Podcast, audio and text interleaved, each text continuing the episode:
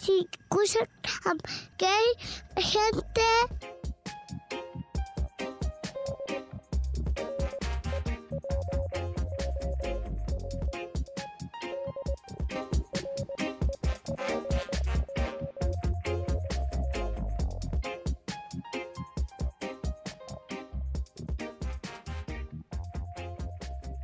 Welcome, everyone. You're listening to Daniel here in the D Report. Today, we'll get an opportunity to speak with attorney John Burton regarding the subject of qualified immunity.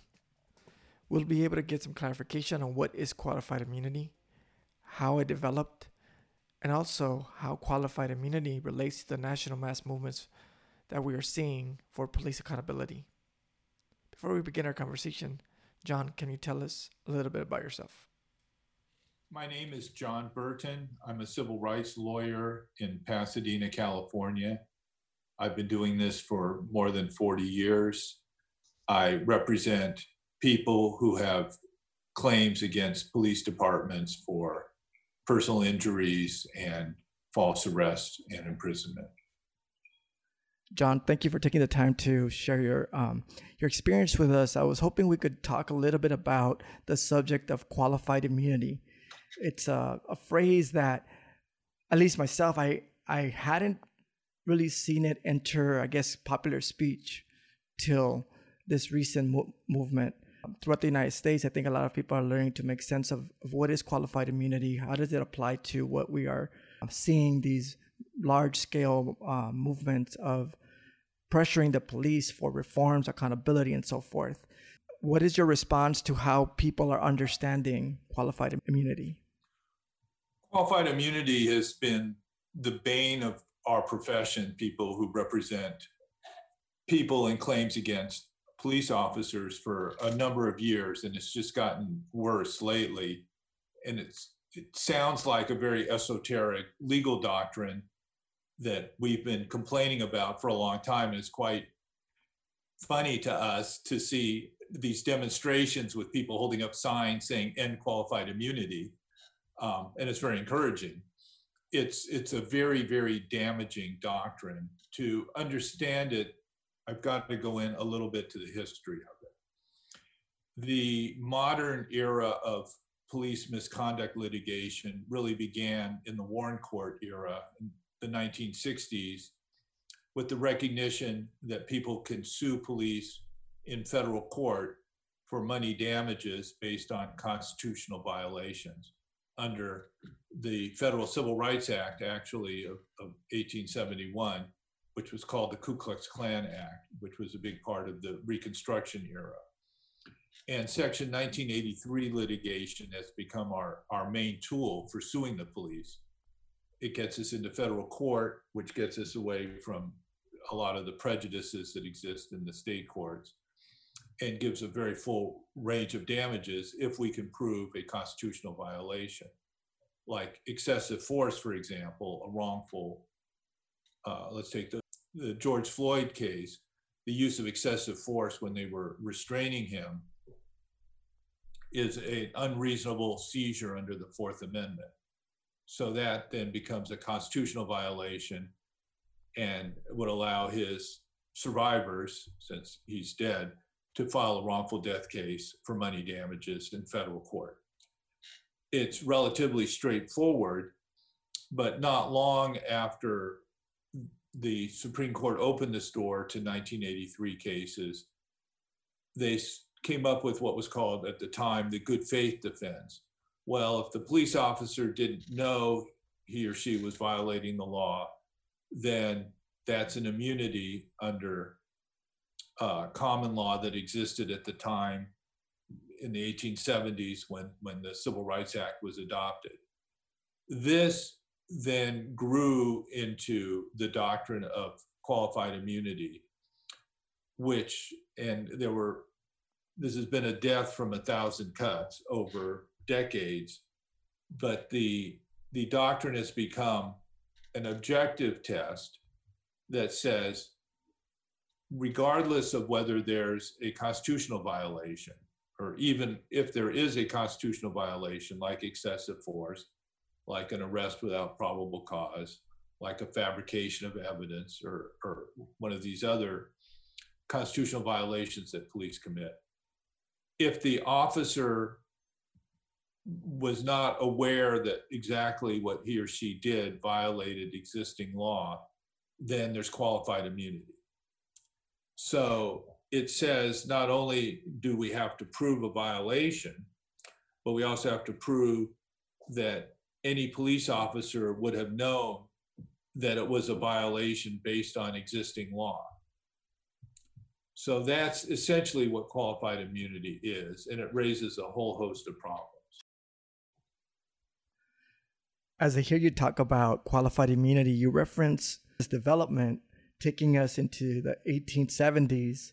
And also, what you mentioned is that there's this kind of um, development into something that is rooted in a doctrine, but not necessarily a statutory outline.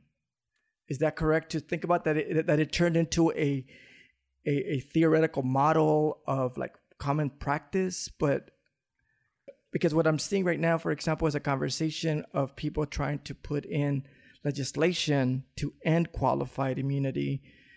So would there be something that they would have to challenge legal is there a legal statute kind of supporting qualified immunity that's been one of our, our big beefs daniel is that this is a completely judge made fabricated doctrine the, the actual written laws are very simple let's take the george floyd incident since everybody knows exactly what happened there the fourth amendment to the Constitution, which applies to states and to local police like Minneapolis, prohibits unreasonable seizures. An arrest is a seizure. So when they were taking uh, Mr. Floyd into custody, they had to act in a reasonable way. And by pinning him on the ground and holding him down until he asphyxiated, that was an unreasonable seizure that violated the Fourth Amendment. So that's simple then section 1983 says any person who acting under color of state law, which means like a police officer with legal authority, acting under color of law deprives another person of a constitutional right, a federal constitutional right, can be sued for damages in federal court. So that's simple. We just have to prove that it was somebody acting under color of law, which a police officer is, and that they committed this constitutional violation. And then we can seek compensation for our clients in federal court. So far, so good. The courts and judges, starting with the Supreme Court on down, have fashioned with judicial precedent under principles of common law this qualified immunity defense, which has no relationship whatsoever to anything that's in the Constitution or in Section 1983, the Civil Rights Act. There's no statute that authorizes it. It's just something that judges have fabricated, which has outraged us because it undercuts both the Constitution and the clear congressional policy of 1983. To overcome a claim of qualified immunity, we have to show that based on the law that existed at the time that the police officers did whatever they did, they should know that exactly what they were doing violated a constitutional right. Because cases unfold in so many different fashions, they're really like snowflakes. We see the same patterns over and over again, but every one is unique the defense, the officers can always say, well, how was I supposed to know that this exact thing that I did in this exact case would be found to be unconstitutional? And since you can't produce that law and show the law is clearly established, the officer gets qualified immunity and cannot be sued. And the case gets thrown out of court and a jury never gets to decide whether the conduct was unreasonable or not.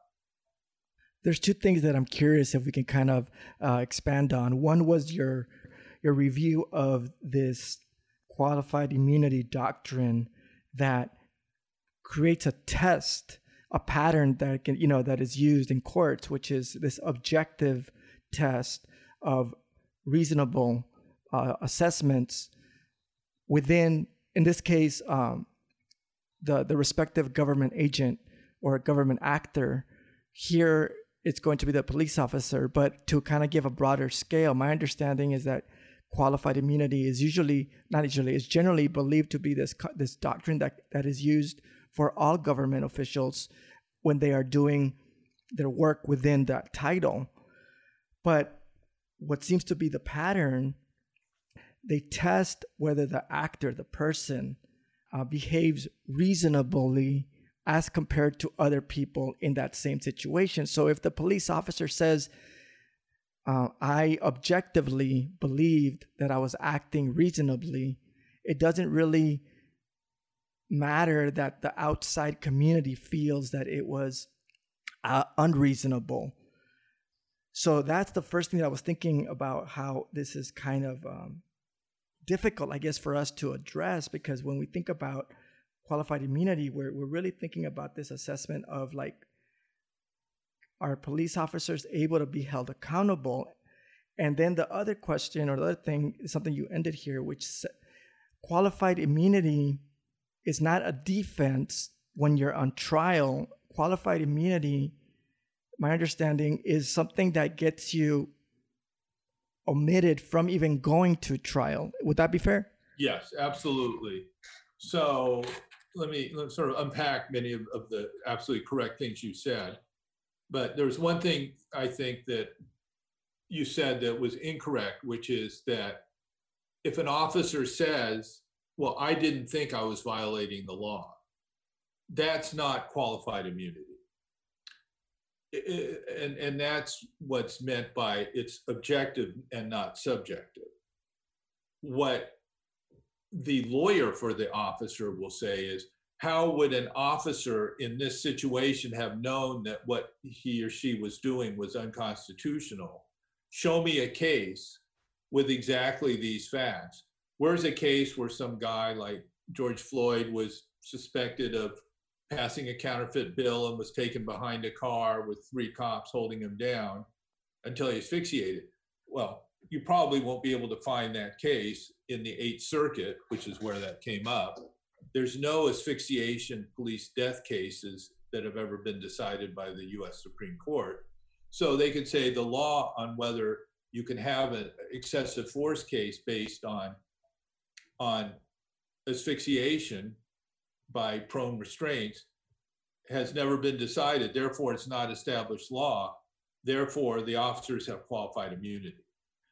Now, you said something else, which is uh, the community, which in our system means the jury. Does the jury decide whether what these officers did was reasonable? Which is a standard that's in the Fourth Amendment. Fourth Amendment prohibits unreasonable seizures. So was it reasonable for them to take a guy who was accused of a minor uh, property crime and uh, to hold him down until he can't, until he suffocates. Um, is that reasonable? And a jury should decide that. And juries decide that sort of thing all the time in every other area of the law.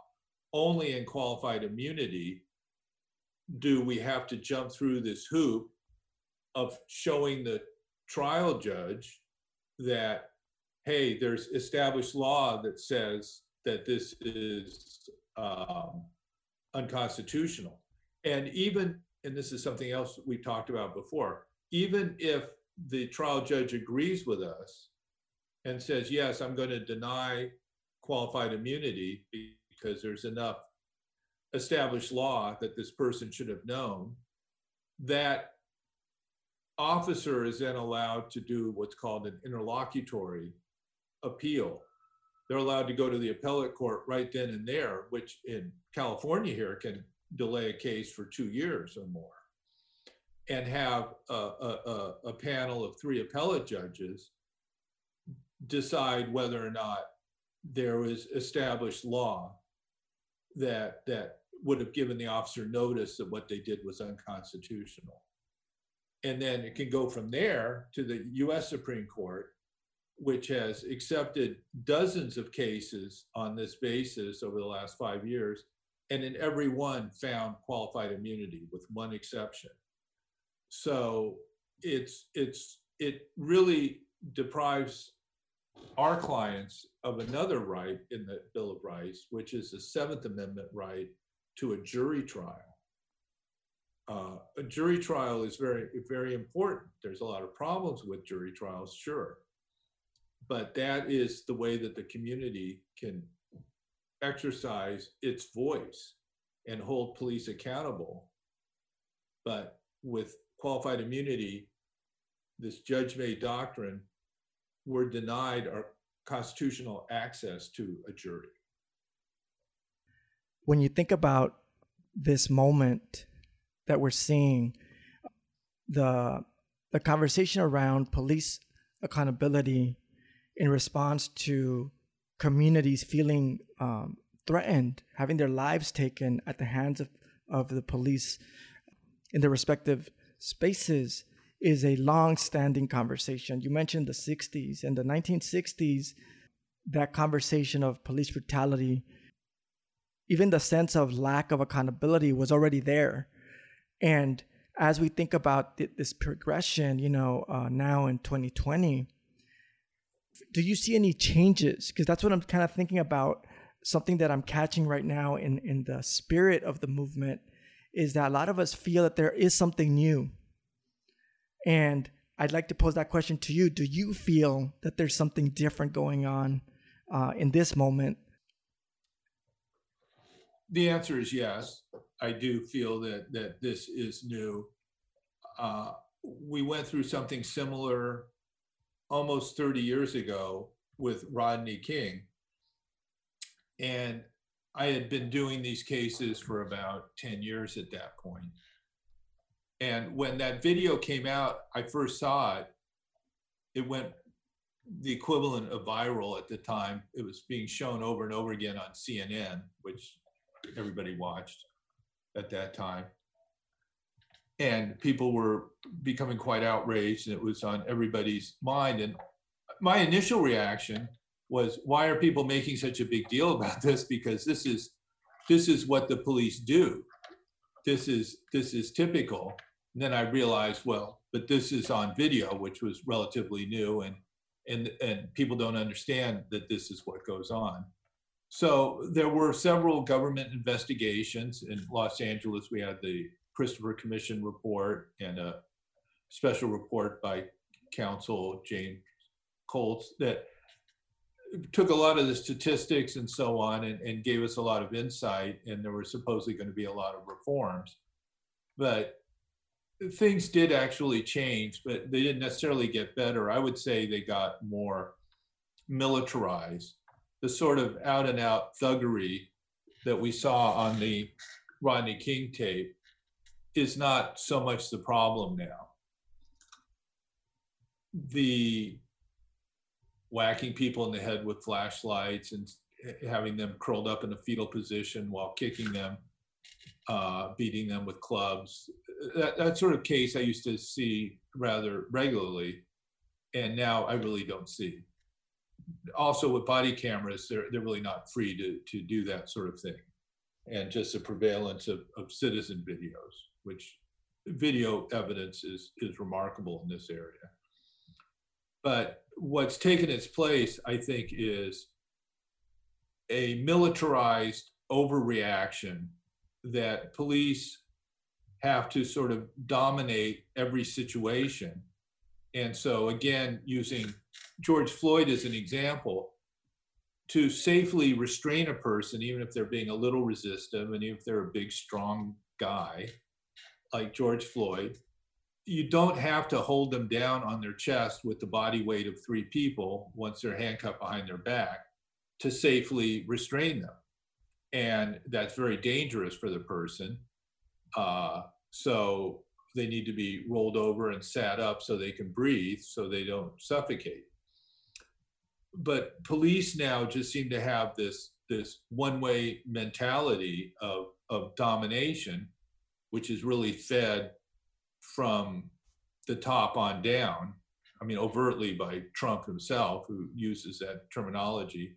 But for years, including under the Obama administration, they've been giving this uh, military equipment to police. Police have become more and more militarized just in their attire and in the way that they interact with people, in their use of firearms and sort of overwhelming force. That I think has become exposed uh, in this current period. And now I think that's something that's more fundamental about what's the nature of, of police and what role do they have to play in a capitalist society where less than 1% of the population controls over 50% of the wealth and 50% of the population has essentially no wealth at all. And so what are these bodies of, of armed men and women that are, are sort of invading our cities and firing munitions at people? That's, I think, what, what, what is on everybody's mind now. You pose this question of saying, what is the role of police in our society? And one of the things that I think a lot of us have felt, depending on where you grew up, is that we had a response to that question. When I was growing up in South Central, we knew that the sign on the car said to serve and protect. So they were in our schools in elementary school. They came in on like career day and they said these things like we're we're community members here to help. But we also knew that they were frightening. They were scary individuals. It was something that uh, like the cognitive dissonance of knowing that you're being told one thing but you're experiencing another.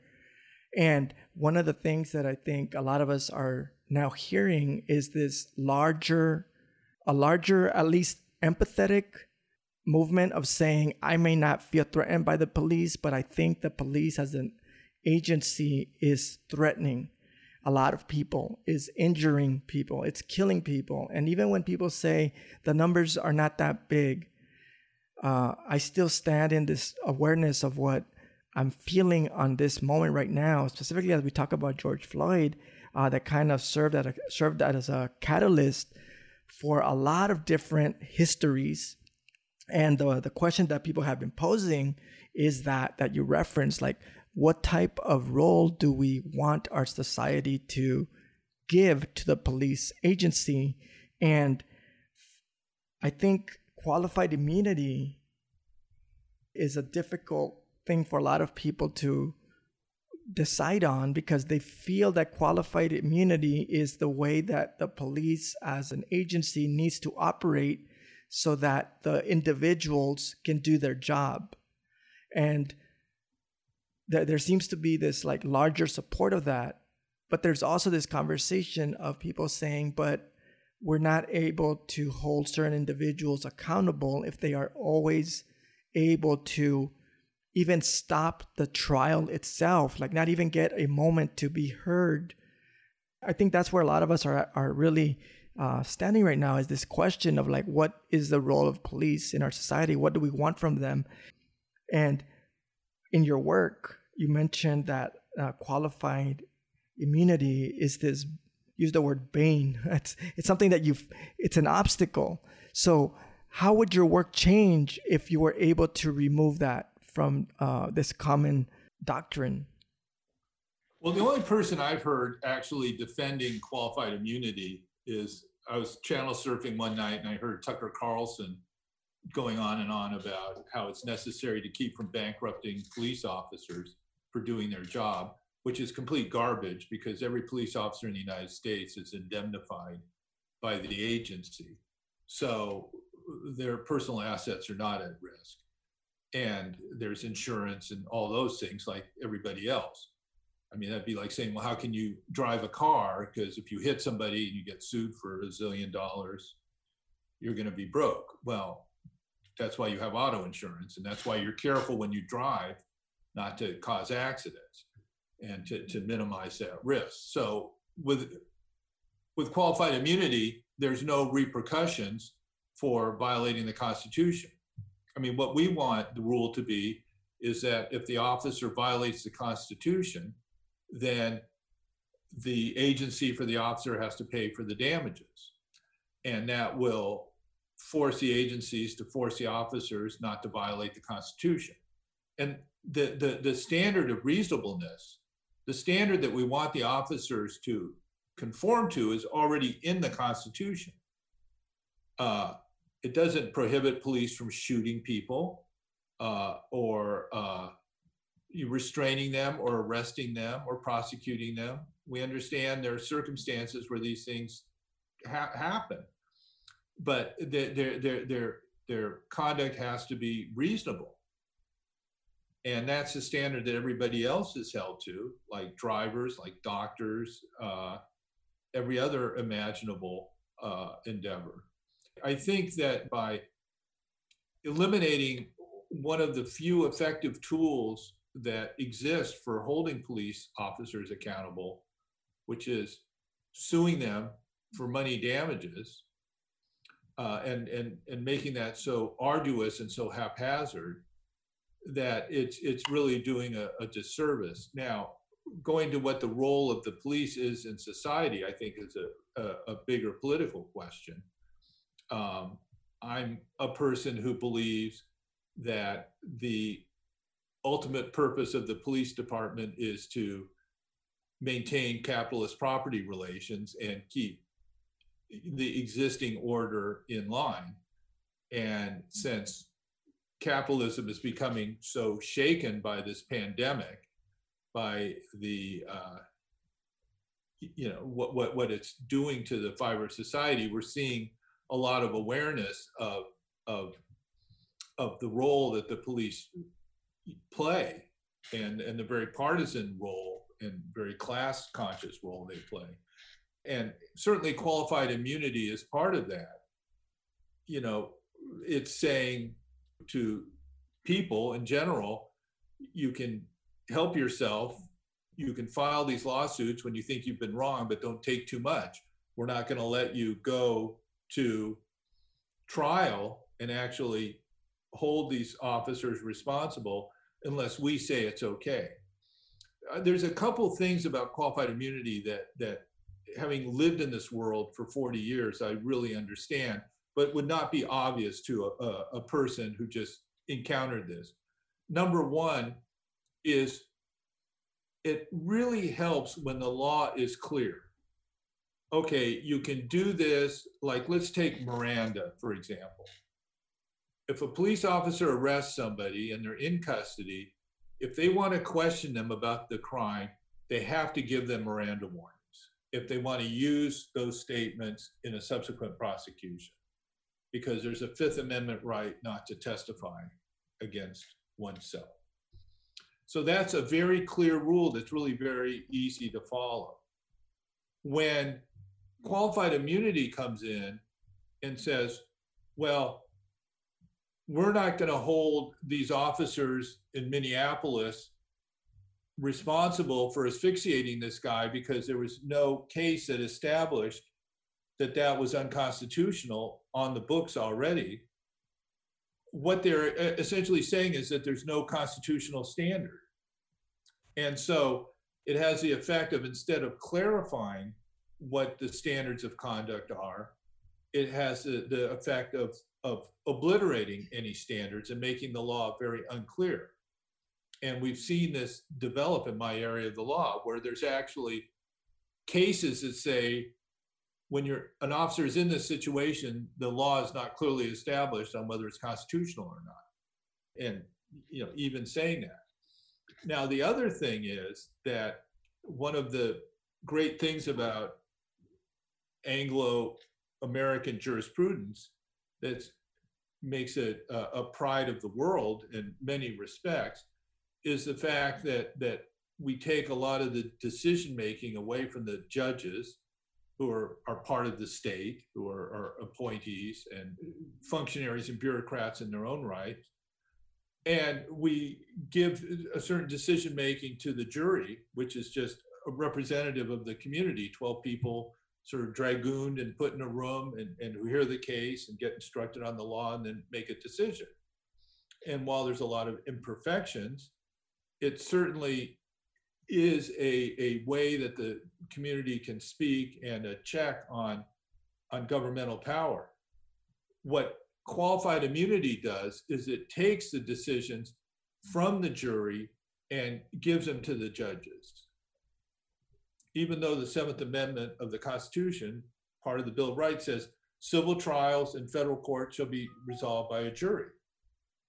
But we can't get to a jury unless we can satisfy a judge, and these judges are all over the place, from very liberal to lunatic right wingers, you know, appointed by Trump. And we have to convince, and we get randomly assigned one every time we file a case. We have to convince them that, well, this officer would have known that what was being done under these particular circumstances was unconstitutional. So there's a lot of the movement of the decision making from the jury to the judge is really a big part of this. And then the obliteration of the constitutional standards. John, as I hear you talk about this obstacle, what is, at least for me, significant to process is is how clear the role of this doctrine is in circumventing things that we speak of as fundamental to our legal structure. So, to reference your conversation of the, the right to a trial, qualified immunity, I think, at least in how I have just more recently been become aware of it, is usually referenced as uh, a shield that the police use as individuals to not be held accountable. But it's also, I think, just as significant and to me even more disturbing to think about how qualified immunity as a practice circumvents something that is fundamental to what most of us believe we have, which is a right to a fair trial. So that when you mention that this practice really takes the responsibility away from the trial process and gives it to a judge to decide. I think that's what is, at least as in this conversation, one of the most significant add-ons to my understanding of what of why there's maybe this movement to end that practice because it feels now that we can think about how you mentioned that depending on the judge's political stance, you may never have a police officer have to go to trial. But also, even if the judge is supportive, one of the things that is difficult is how you mentioned the idea of show me a specific case that we will use and it's not necessarily the the constitution that is the model it's before you get to the constitutional mandates or criteria you have to first go through a specific case that would be used to reference whether it was reasonable or unreasonable for the action of the police in terms of measuring you know the accountability and i think that's where I, I feel maybe the conversation takes on a different character, I guess, for me in significance, thinking about just how it circumvents what we think of as a fundamental constitutional right, which is the right to a fair trial. Well, that's absolutely correct. And um, the there's over the last 15 or 20 years, there's been a growing opposition and outrage to qualified immunity but it's been among lawyers, among uh, people who who who really track this and follow this closely in a technical way.